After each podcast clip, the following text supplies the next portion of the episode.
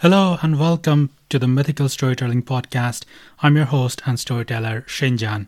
I've always been fascinated by the myths and the stories behind those myths in cultures throughout the world. So if you, like me, are interested in exploring these stories behind the myths, then this is the right podcast for you. So without further ado, let's start with today's story. Today's story is called Prometheus. There once lived a race of huge giants called Titans.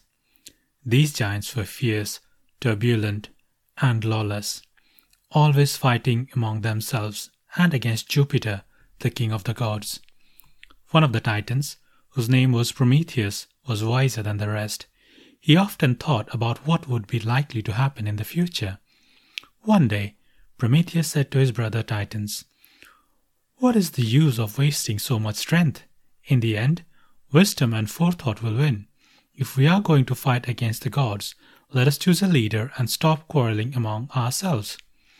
The Titans answered him by a shower of great rocks and uprooted trees. Prometheus, after escaping unhurt, said to his younger brother, Come, Epimetheus, we can do nothing among these Titans. If they keep on, they will tear the earth into pieces. Let us go and help Jupiter to overcome them. Epimetheus agreed to this, and the two brothers went over to Jupiter, who called the gods together and began a terrible battle. The Titans tore up enormous boulders and cast them at the gods, while Jupiter hurled his thunderbolts and his lightnings in all directions. Soon the sky was a sheet of flame, and the sea boiled, the earth trembled, and the forest took fire and began to burn. At last, the gods, partly by the help of the wise counsel of Prometheus, conquered the Titans, took them to the ends of the earth, and imprisoned them in a deep underground cavern. Neptune, the sea god, made strong bronze gates with heavy bolts and bars to keep the giants down, while Jupiter sent Briareus and his brothers three giants with fifty heads and a hundred hands each, to stand guard over them. All but one of the titans who had fought against the gods were imprisoned in this cavern. This one, who was not shut in with the others, was Atlas, whose enormous strength was greater than that of his brothers, while his disposition was less quarrelsome. He was made to stand and hold up the sky on his head and hands as the Titans could now make no more trouble, there was comparative peace and quiet on the earth. Nevertheless, Jupiter said that although the men who remained on the earth were not as strong as the Titans, they were a foolish and wicked race. He declared that he would destroy them, sweep them away, and have done with them forever. When their king said this, None of the gods dared to say a word in defense of mankind. But Prometheus, the Titan who was earthborn himself and loved these men of the earth, begged Jupiter so earnestly to spare them that Jupiter consented to do so. At this time, men lived in dark, gloomy caves. Their friend Prometheus taught them to build simple houses which were much more comfortable than the caves had been. This was a great step forward, but men needed more help yet from the Titan. The beasts in the forest and the great birds that build their nests on the rocks were strong, but men were weak. The lion had sharp claws and teeth. The eagle had wings. The turtle had a hard shell, but man, although he stood upright with his face towards the stars, had no weapon with which he could defend himself. Prometheus said that man should have Jupiter's wonderful flower of fire, which shone so brightly in the sky. So he took a hollow reed, went up to Olympus, and stole the red flower of fire, and brought it down to earth in his reed.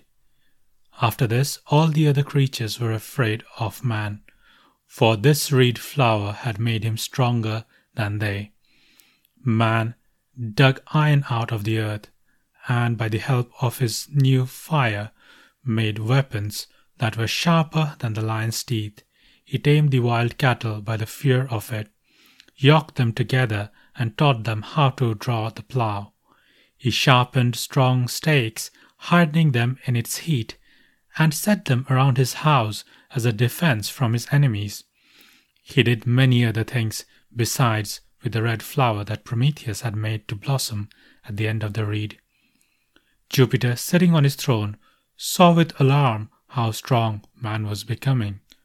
One day he discovered the theft of a shining red flower and knew that Prometheus was a thief. He was greatly displeased at this act. Prometheus loves man too well, he said. He shall be punished. Then he called his two slaves, Strength and Force, and told them to take Prometheus and bind him fast to a great rock in the lonely Caucasian mountains.